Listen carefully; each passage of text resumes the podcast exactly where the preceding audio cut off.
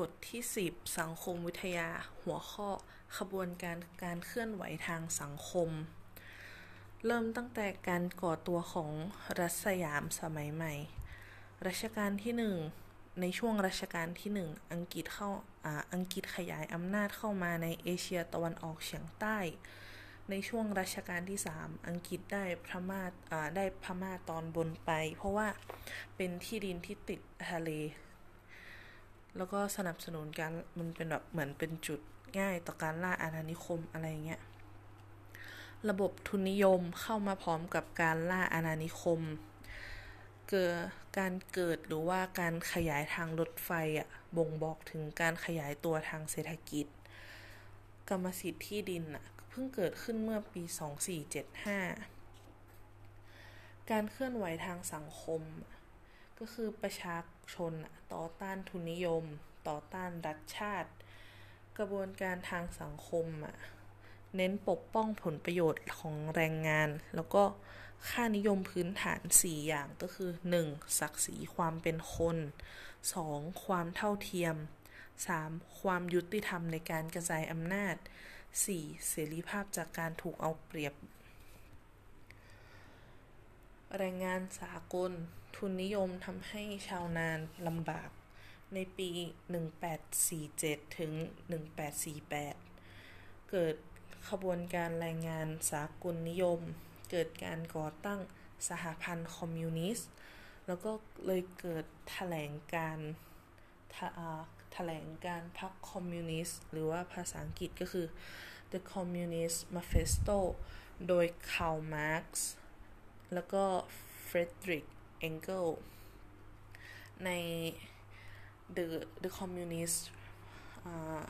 Manifesto เนี่ย จะมีเนื้อหาเกี่ยวกับเน้นการปฏิวัติ การกดขี่ทางชนชั้นที่มีเหมือนเดิม แค่เปลี่ยนแค่เปลี่ยนคู่ความสัมพันธ์จาก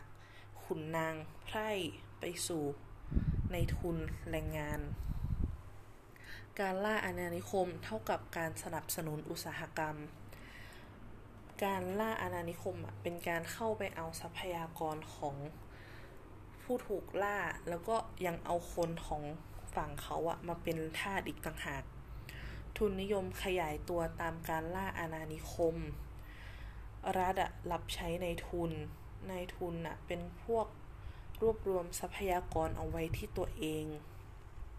แล้วก็ทำให้ในทุนมีอำนาจทางการเมืองมากแถลงการเนี้ยเน้นปลุกระดมชนชั้นแรงงานเพื่อการปฏิวัติ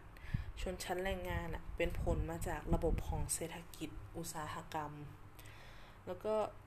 ทรัพย์สินหรือว่าสิ่งที่มาร์กซ์กับเองเกลส์ต้องการก็คือ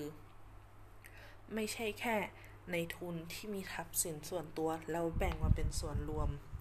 แต่เขาต้องการแบบที่ไม่มีนายทุน ไม่มีทรัพย์สินส่วนตัว แต่มีทรัพย์สินส่วนรวมที่เป็นของทุกคน การขูดรีด ถ้าคนที่ขูดรีดหายไป ก็จะทำให้ประชาชาติที่ขูดรีดหายไป การขูดรีดก็จะหายไปด้วย เนื้อหามันก็จะมีประมาณนี้ ต่อมาขบวนการแรงงานสากลสังคมนิยมเกิดขึ้นครั้งที่สอง ในปี 1889 ในในการเกิดขึ้นของวันนั้นอะถูกยกให้เป็น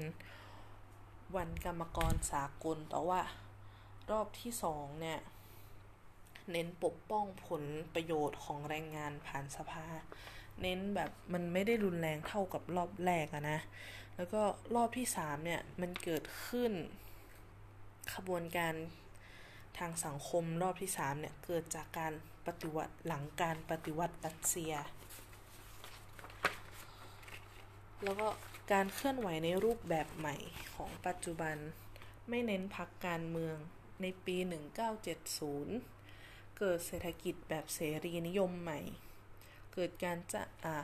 เปลี่ยนจากการจ้างงานแบบตลอดชีพ เป็นการจ้างงานตามระยะเวลาสัญญางานออ outsource outsourcing ก็คือการจ้างงานผ่านบริษัท เช่น บริษัทยาม บริษัทแม่บ้าน เป็นการลดภาระที่เขาจะลดภาระที่บริษัทจะต้องดูแล การกระจายการกระจายหุ้นของรัฐวิสาหกิจ ไปสู่เอกชน เพื่อให้เอกชนเข้ามามีบทบาทมากขึ้น เศรษฐกิจเสรีนิยมใหม่ เอื้อผลประโยชน์แก่นายทุน แล้วก็เศรษฐกิจเนี้ย เศรษฐกิจเสรีนิยมใหม่เนี้ยเปลี่ยนวัฒนธรรมหรือว่าวิถีชีวิตของเราอะให้กลายเป็นสินค้า เป็นการขายวัฒนธรรม ขายวิถีชีวิต แรงงานในยุคหลังฟอร์ดไม่ยึดติดกับโรงงาน อัตลักษณ์ของแรงงานเปลี่ยนไปทำให้มีความหลากหลายมากขึ้น จากการทำงานในโรงงานก็ไปสู่การทำงานนอกโรงงานได้ อัตลักษณ์ของผู้คนไม่ได้ยึดติดกับชนชั้นแล้ว แต่ว่าดูผ่านการบริโภคแทน ขบวนการการเคลื่อนไหวมีอัตลักษณ์หลากหลาย แล้วก็มีมีการข้ามชนชั้นกันด้วย แล้วก็มีเป้าหมายเพื่อให้สังคมและรับอะยอสังคมและรัฐอะยอมรับความแตกต่าง แล้วก็ความหลากหลายนั้น ในประเทศโลกที่สามอะผู้ที่เข้าร่วมขบวนการ การเคลื่อนไหวเนี่ย ส่วนใหญ่จะเป็นประชาชนระดับล่าง หรือว่าเป็นกลุ่มที่ถูกขีดกันเป็นเป็นการรวมตัวที่ เพื่อต่อรองกับรัฐ เน้นทำลายความไม่เท่าเทียมต่างๆ ขบวนการอนาธิปัตย์และความคิดและแนวคิดพหุชน เป้าหมายเพื่อสร้างสารรค์ให้สังคมมีอิสระ ยกเลิกความสัมพันธ์เดิมๆ ยกเลิกระบบแรงงาน หรือว่าระบอบชายเป็นใหญ่ เน้นเสนอคำว่ามวลชน แทนที่ประชาชน ที่คำว่าประชาชนนะที่ถูกออกแบบโดยรัฐ วิถีระนาบเป็นน่าจะเป็นขบวนการหรือว่าแนวคิดที่ตัดสินใจเองเป็นอิสระจากรัฐ เน้นประชาธิปไตยทางตรง ต่อต้านวิถีแบบวีรบุรุษ เน้นอำนาจร่วมกัน แล้วก็คนกลางไม่มีจริง วีรบุรุษเท่ากับหัวหน้าเผด็จการ ไม่เน้นอุดมการแต่เน้นกระบวนการ ไม่เน้นความเชื่อแต่ว่าเน้นสิ่งที่ทำได้จริง ปฏิบัติการท้าทายซึ่งหน้า เป็นเรื่องที่ไม่ศรัทธาในรัฐ สุดตรงกว่าระบบวิถีระนาบ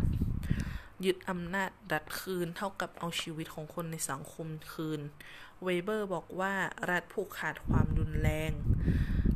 ปฏิบัติการท้าทายซึ่งหน้าเนี่ยก็เลยต่อต้านความคิดเกี่ยวกับรัฐที่แบบเออแบบต่อต้านเพราะว่ารัฐมีความรุนแรง ถูกแบ่งออกเป็น 2 ประเภทคือ 1. เน้นความรุนแรงก็คือสงครามกลางเมือง จลาจลแล้วก็ 2. ไม่เน้นความรุนแรงก็จะเป็นการแบบ การรวมตัวหยุดงานหรือว่าการบวชป่า แล้วก็สองประเภทเนี่ยยังถูกแบ่งออกเป็น 3 ระดับ 1. เรียกร้องให้ผู้มีอำนาจปรับตัวซะ หรือว่า 2. ทำลายสถาบันเดิมทิ้ง แล้วก็ 3. แบบแยกตัวออกมาจากสถาบันเดิมเลยเทแล้วไม่เอาแล้ว ฉันจะไปตั้งที่ใหม่หรือว่าจะเป็น วิธีที่เป็นการป่วนวัฒนธรรมทำให้เกิดความศักดิ์สิทธิ์น้อยลง แบบเป็นการลดทอนความศักดิ์สิทธิ์ของสิ่งนั้นๆทำให้วัฒนธรรมนั้นกลายเป็นเรื่องตลก แล้วก็การที่ทำให้เป็นเรื่องตลกมันหมายถึงการลดทอนอำนาจ เป็นการท้าทายกระบวนการการสร้างคนชนชั้นนำทางวัฒนธรรม ก็จะมีประมาณนี้นะจ๊ะ